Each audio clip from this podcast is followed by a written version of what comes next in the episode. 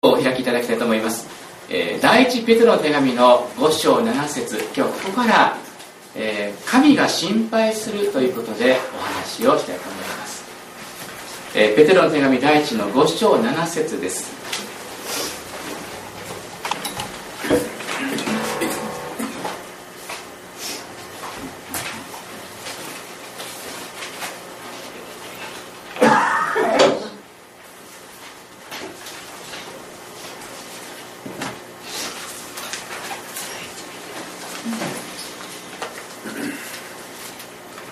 えー、第一ペテロの手紙の5章の7節の言葉ペースは、えー、200じゃないですね、えー、集法に書いてあるそのペースを間違っておりますね。はい。400ですね、えー、21ページになります。第3版の方はもっとと違うと思いますけども。第2版、えー、新約新海訳聖書の第2版の方は421ページになります。ではペテロの手紙第1の5章の7節の言葉をゆっくりとお読みしたいと思います。聖書をお持ちでない方やまた初めての方開けにくい方は全てスクリーンの方に出ますのでそちらの方をご覧いただきたいと思います。ではご一緒にお読みしましょう母さん。はい。あなた方の思い煩いを一切神に委ねなさい。神があなた方のことを心配してくださるからです。もう一度見しましょうか。あなた方の思い煩いを一切神に委ねなさい。神があなた方のことを心配してくださるからです。アメン。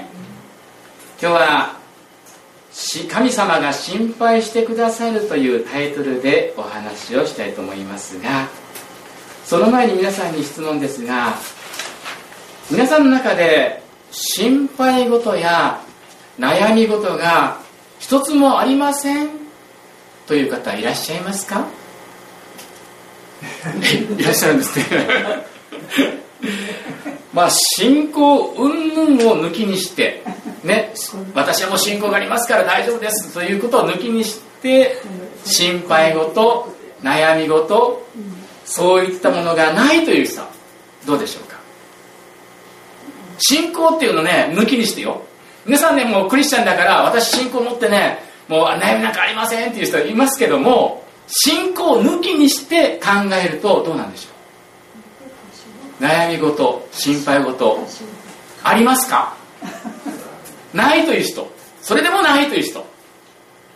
いらっしゃらないですね。やっぱり皆さんは大なり小なり心配事悩み事を抱えていると思います。では皆さんから見てね。皆さんから見てどんな人が悩みを持っていないだろうなって思いますか？この人だったらこんな人だったらきっと悩み持ってないだろうなって思う人どうでしょう？例えば年末ジャンボ宝くじを当てた超ラッキーな人。どうなんでしょうね。もう超ラッキーなんですよ。3億円当たりました。うわいいなってみんな羨ましがると思います。これからね裕福な生活が待っている。わあ何一つこれから心配事がないんだろうなって私たちは思いやすいです。でも心配事は本当にないのでしょう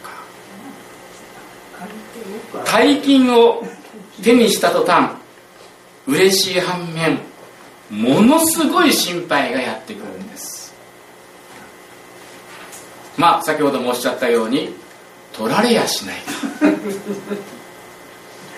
おごってやらなかったらケチと言われないか。それだけでなく命を狙われないかということがとっても心配になるそう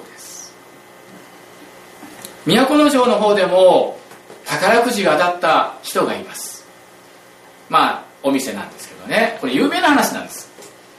宝くじが当たったと聞きました。みんな聞きました。あそこの店だ。どうだったと思いますか？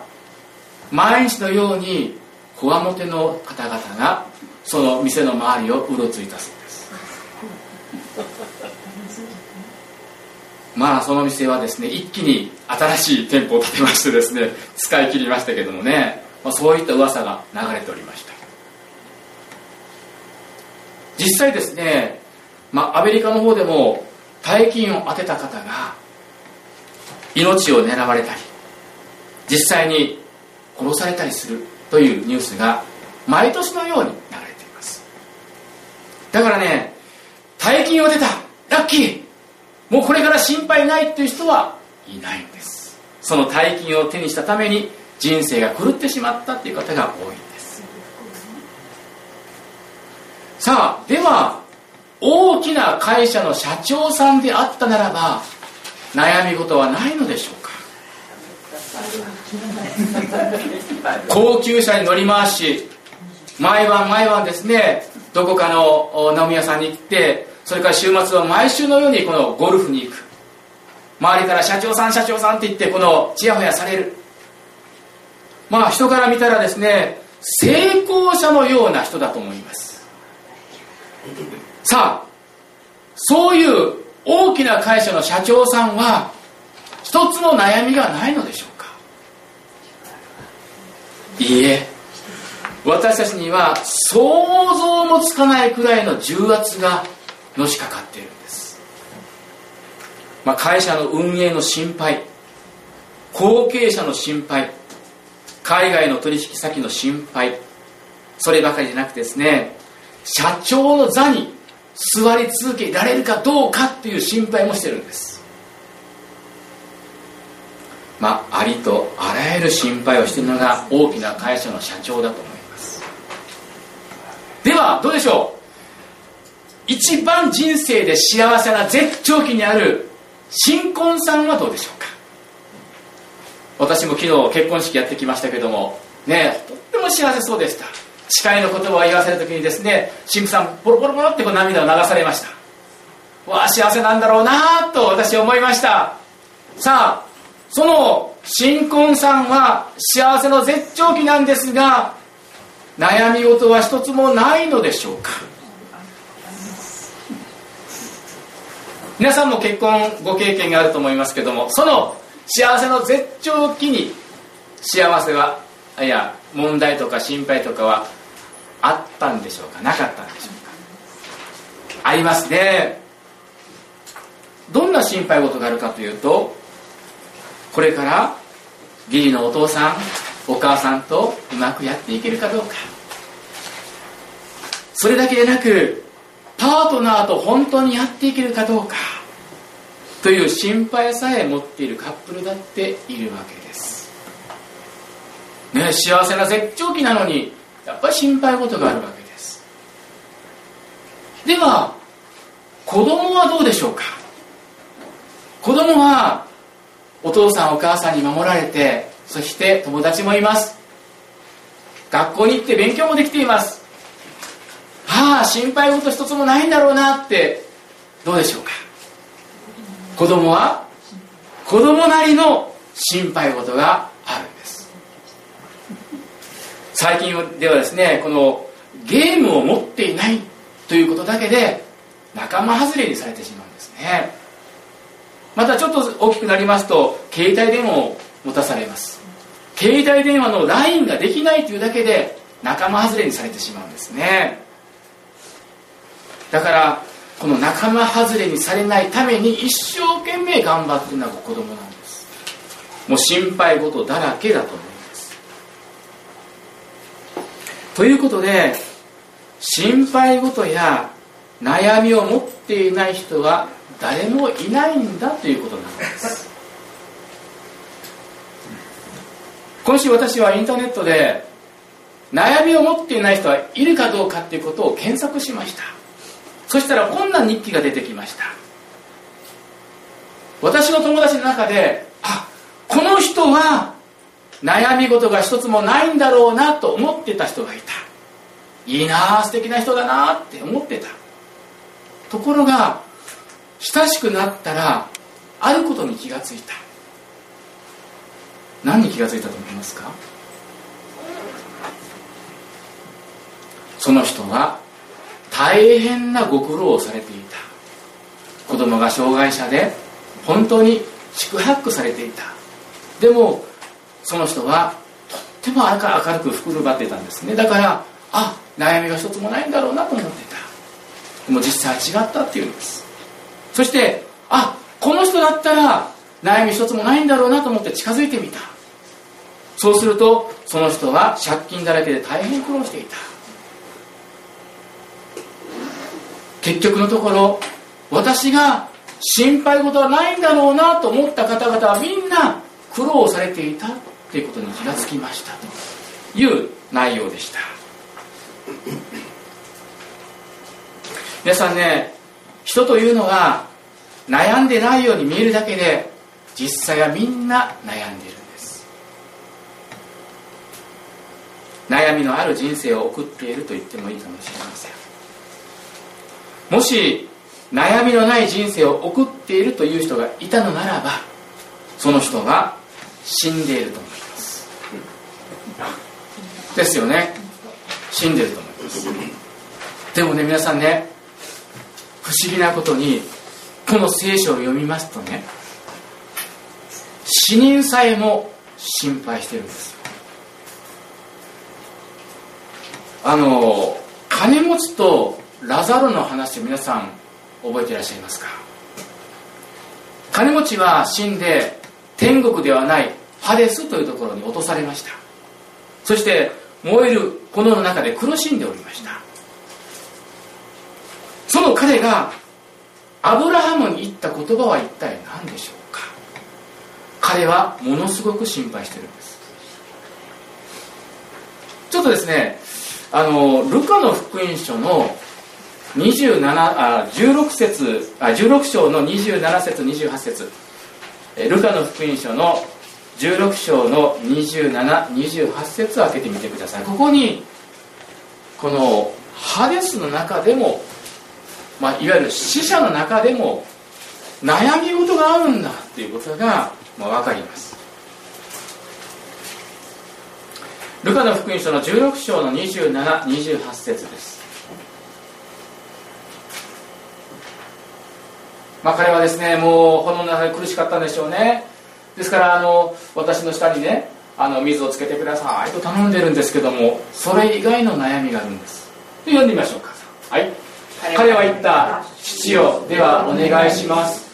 ラザロを私の父の家に送ってください。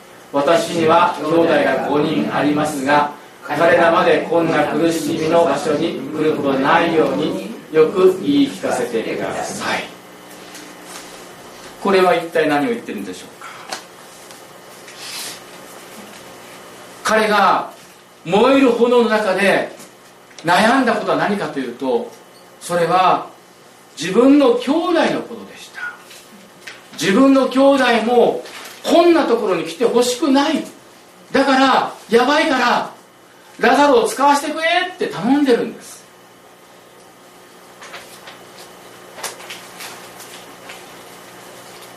天国ではない。ハデスというところに落とされる人はそこででも心配をするんだっていうんです。ということで心配というものは生きている間だけでなく死んでからもありえるんだということを聖書は言っているんです。ということは心配というものは私たちの周りにいつもまとわりついているものだということだと思います。決して離れない。いつもまとわりついているそれが心配というものです。そんな中イエス様は私たちに何とおっしゃったのかというと心配するなとおっしゃったんです。あのマタイの福音書の三条の説教の中でよく悩むな心配するなという言葉が出てきます。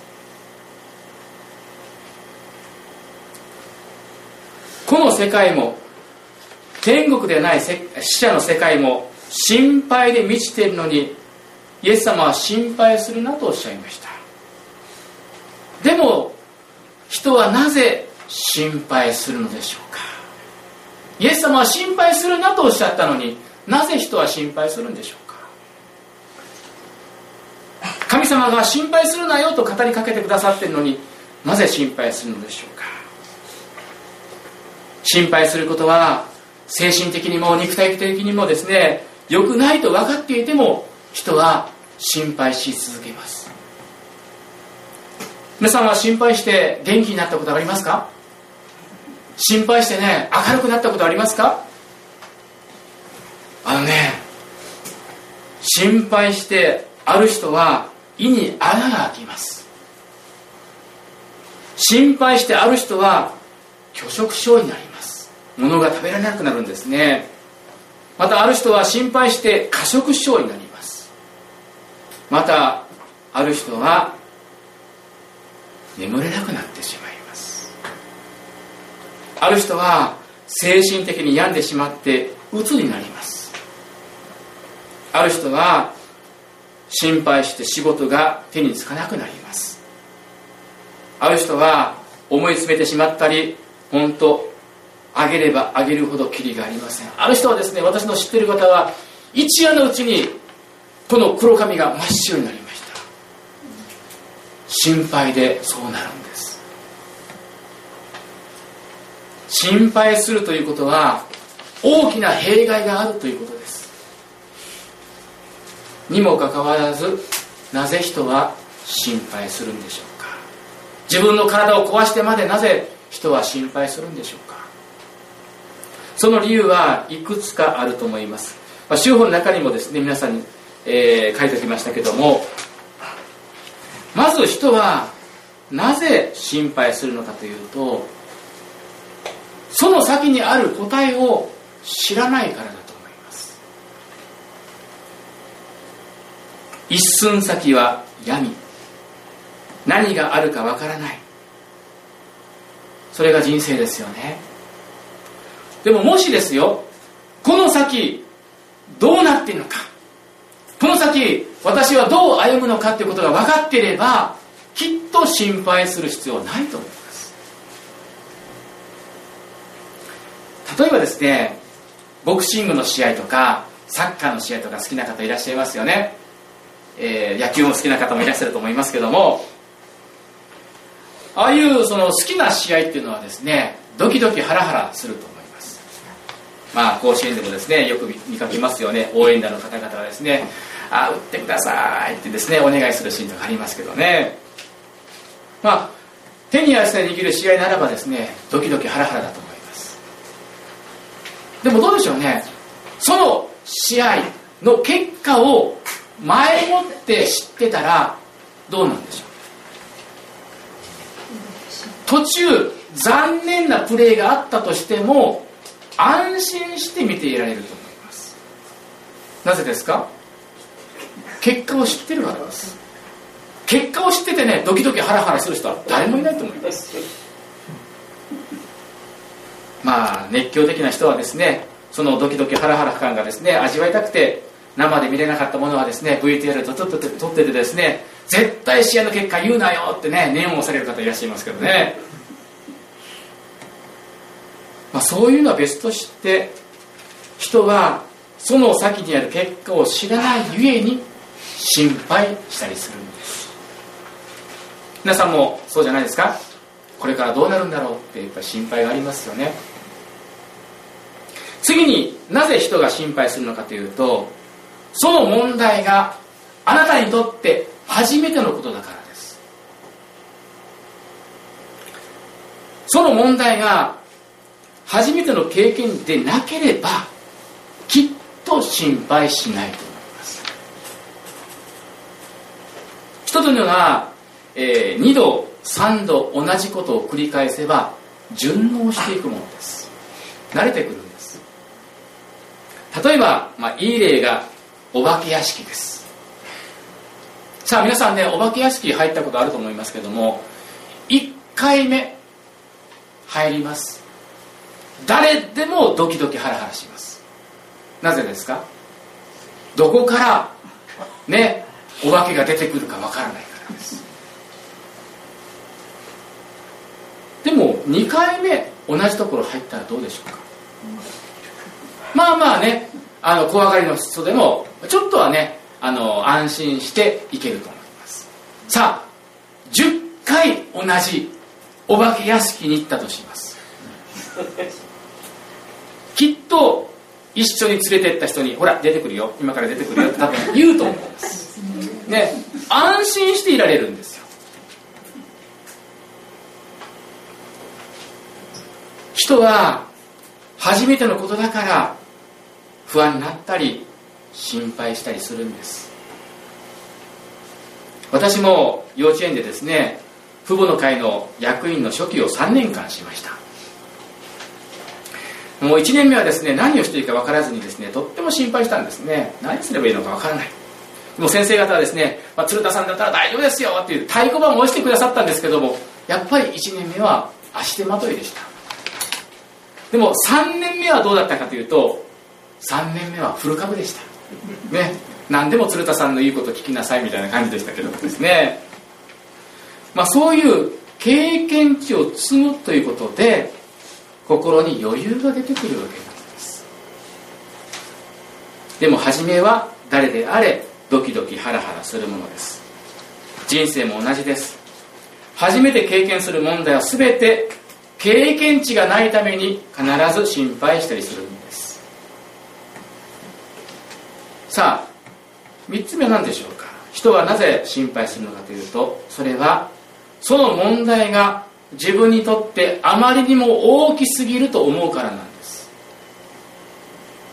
人はね心配すると自分が無力のように感じてしまうんです、まあ、無力なんですけどもともと無力なんですけどもっと無力に感じてしまうんです。そして無力に思うあまりに目の前にある問題が大きく見えてしまうんです。皆さんもこの聖書を読まれてですねあのイスラエルの民がエジプトを出てカナの地に目指していきます。そして12人の石膏が使わされるんですね、まあ、中にはヨシュアとカレブという2人のですね優秀な方もいらっしゃったんですけども12人石膏として使わされました。さあ12人の方々が戻ってきました。その時にですね12人のうちの10人がどんな報告をしたと思いますか？どんな報告をした？そこの地にはアナク人がいて私たちには自分が何て言ってましたか？イナゴのように見えました。そして彼らにもそう見えたに違いありませんと言ってるんです。自分が小さく見えたって言ってるんです。そして想像の中で彼らもそう見えたでしょうと言ってるんです。人間というのはそれと同じで問題があると自分がいかにも小さく感じてしまうんです。まあイナゴのように見えてしまうんでしょうね。でもね他の2人の方は違ったんです。神様が共におられるから行きましょうって勧めたんです。さあイスラエルの民はどっちを信じたと思いますか？不安材料でしょうか？それともいい材料を信じたのでしょうか？みんなこの2人のいい報告は誰も信じませんでした。信じたのは不安と心配事をしっかりと握ってしまいました。それゆえにこのイスラエルの人たちはどうなったのでしょうか？入れないって神様がおっしゃったんですよ。信じなかったから。ですからね私たちは問題があったとしてもそれを大きく見ないっていうことが必要だと思います。さあ4番目。なぜ人が心配してしまうのかというと結論です。それはね神様を信じてないからなんです。これが結論です。神様を信じてないから心配してしまうんだと聖書は言ってるんです。神様を100%信じてないから心配する。それは確かだと聖書は言っています。さあ皆さんヨハネの福音書の14章の一節を開けていただきたいと思いますけどもヨハネの14章の一節の言葉。もしご自分の聖書に線が引っ張ってなければ線を引っ張っていただきたいと思います。ヨハネの福音書の14章の一節の言葉です。ではご一緒にお読みしましょうか。はい。あなた方は心を騒がしてはなりません。神を信じまた私を信じなさい。もう一度お読みしましょうか。あなた方は心を騒がしてはなりません。神を信じまた私を信じなさい。心を騒がすなということはどういうことでしょうか？心配するなということです。何が欠けてるからなんでしょうか？神様を信じるということが欠けてるからあなたは心配してるんですよと言ってるんです。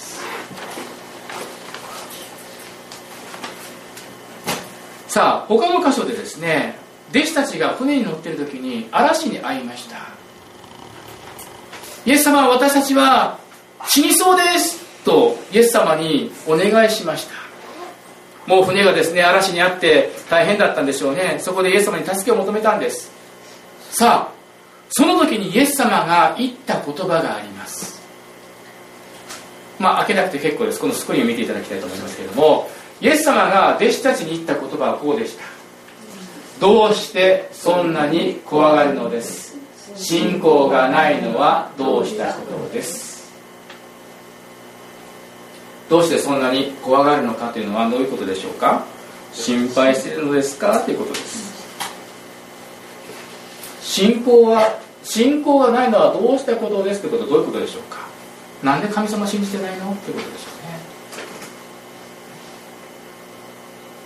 もし本当に心から神様を100%信じきるならばどんなに嵐がやってきたとしても不安に駆られることはない。心配することはないんだとイエス様はおっしゃっておられるのです。なぜなら神様という方は私たちのこれから先のことまでご存知な方です。また人が経験する問題の全ての鍵を持っておられる方です。また神様にあっては問題は問題でないからなんです。だから神様を信じなさいってイエス様は勧められたんです。主法の2番目を見てみたいと思いますけども委ねよ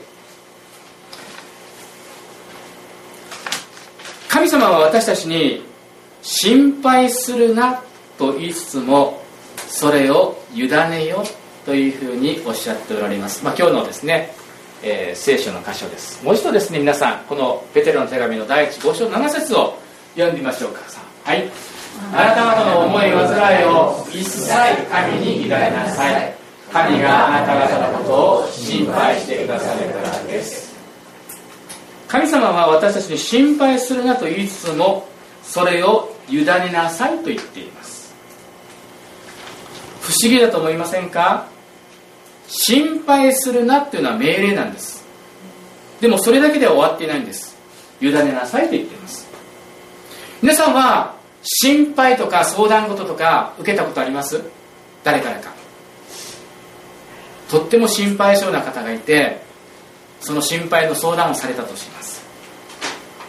きっと皆さんはその問題が大したことなかったら心配せんで伺うって言うと思います。そのアドバイスをすると思います。でもなお心配してきたらどうでしょうか。きっと何度も何度も言ってきたら心配せんでよかがって言うんだけども最終的にはねもう心配せんでよかがねもその話をもうおしまいにしましょうやって多分言ってしまうと思います。そうでしょ？皆さん。あんまりのしつこいとねもうそれよかがもう絶対大丈夫だからって多分言ってしまうと思うんです。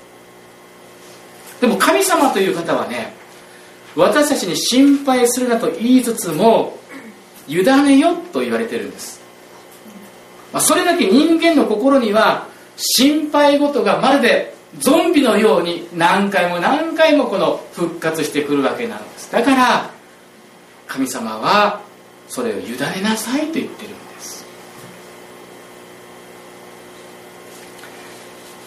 神様を信じるクリスチャンであってもふとしたことで神様から目を離した瞬間に心の中が心配事で満たされることはあるわけです。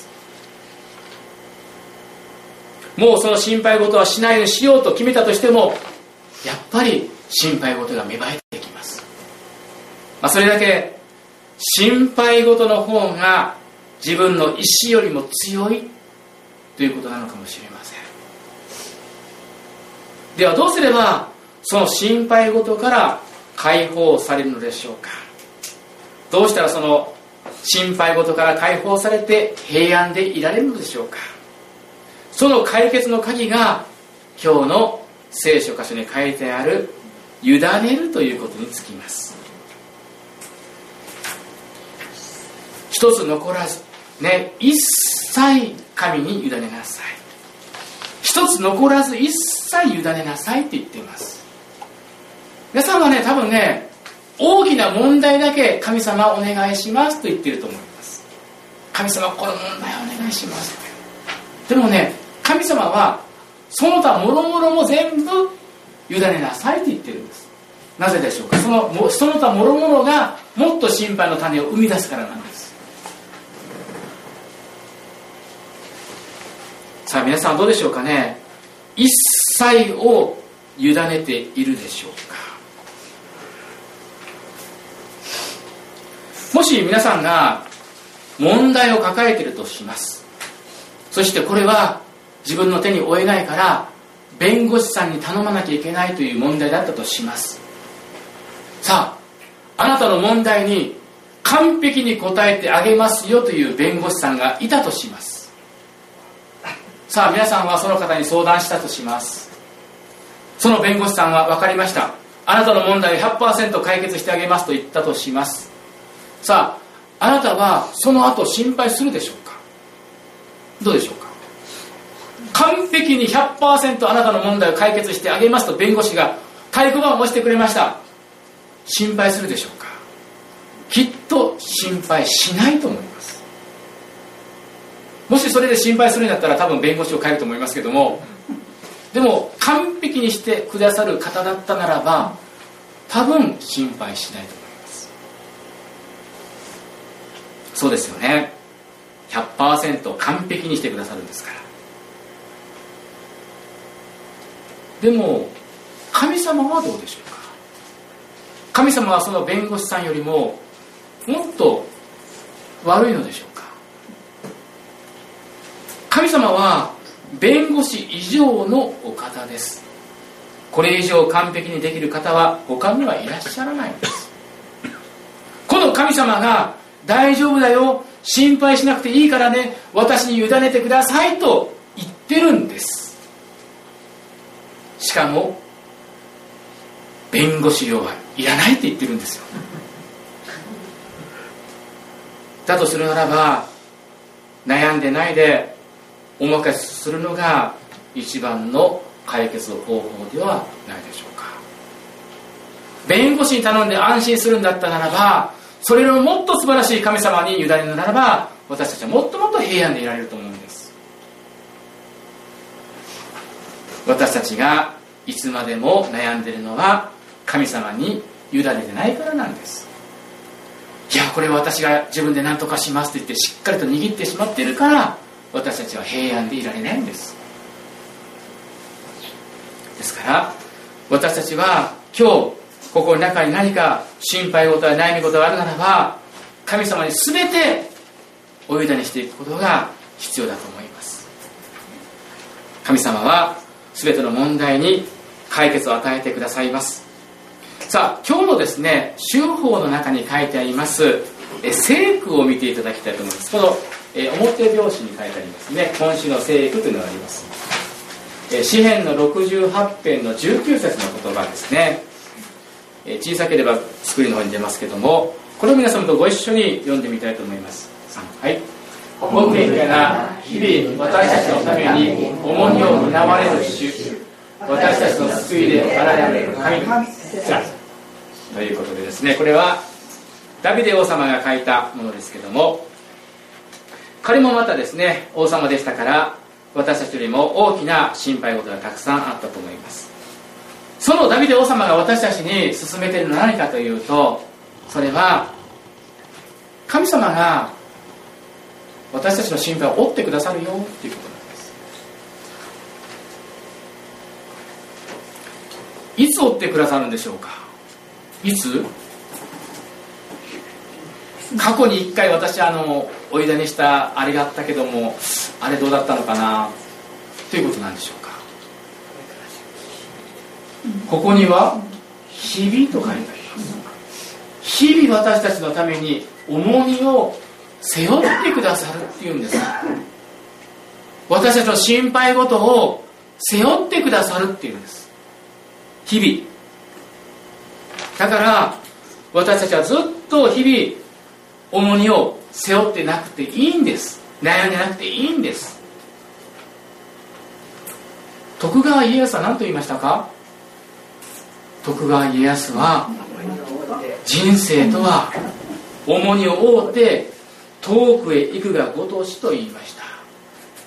一生それを背負っていかなきゃいけないんだと言ったんです。でも神様はどうでしょうか？神様は日々その荷を背負ってあげるよと言ってくださってるんです。だとするならば私たちは一瞬一瞬委ねていくことが必要だと思います。しっかりと握ってないで一瞬一瞬神様これお願いしますと私たちはお願いしていかなきゃいけないと思います。さあ主法の3番目を見てみたいと思います。神が心配してくださるから。さて聖書は委ねる理由を明確に私たちに教えています。なぜ委ねるでしょうか？なぜ委ねていかなきゃいけないんでしょうか？はいここにですね今日の聖句ねえペテロの手紙第1 5章7節に理由が書いてあるんです。一切神に委ねる理由です。何でしょうか？神があなた方のことを心配してくださるからです。神様があなたのことを心配してるよって嬉しいですね。神様が心配してくれるって。でも神様は私たちに対して心配するなと言いつつもなぜ神様ご自身が心配してるんでしょうね。言ってる意味分かりますか？私たちに心配するなと言ってるのに神様は心配してるって言うんですよ。ここで言う神様が心配してくださるっていうのはどうしようどうしようっていうことではないんですね。神様が心配してくださるというのはこれは心にかけてくださっているっていうことなんです。これをねあのリビングバイブルではい、えー、上げときましたのでこれをね皆さんとご一緒に読んでみましょうか。はい。思い煩いや心配事を捨てて神様にお任せしなさい。というのも神様の方で万事心にかけてくださるですね。これが聖書が言う神様なんです。神様は私たちのことを心にかけてくださっている。常にかけてくださっているっていうんです。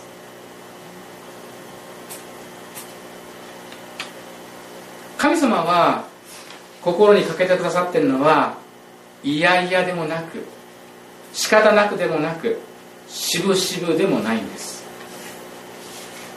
またね任されたけどもどうしよう無理かもしれないという方でもありません。神様は全知全能なる神様ですので神様にできないことは何一つありません。